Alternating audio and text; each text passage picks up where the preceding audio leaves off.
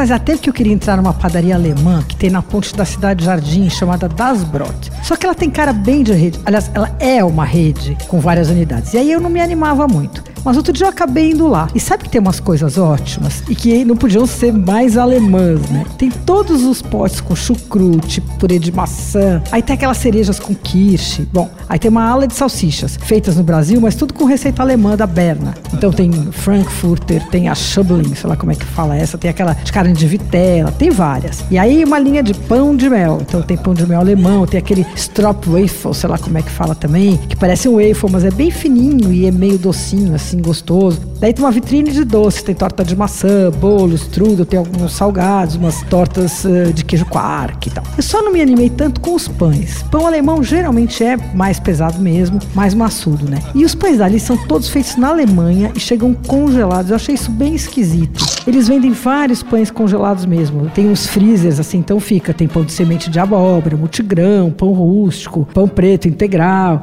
tem pretzel, que eles chamam de bretzel, tem folhados, croissants, tudo. E tem uma coisa bem típica também, que essa eu comprei para provar e achei graça, que é empanada de joelho de porco. Achei a massa e o recheio muito gordurosos, na verdade. Além dos pães congelados, eles vendem também alguns pães frescos. E eles são os mesmos pães que eles descongelam ali e põem no balcão.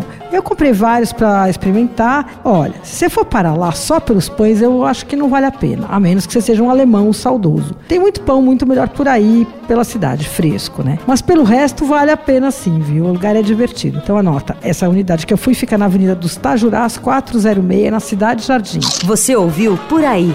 Dicas para comer bem com Patrícia Ferraz, editora do Paladar.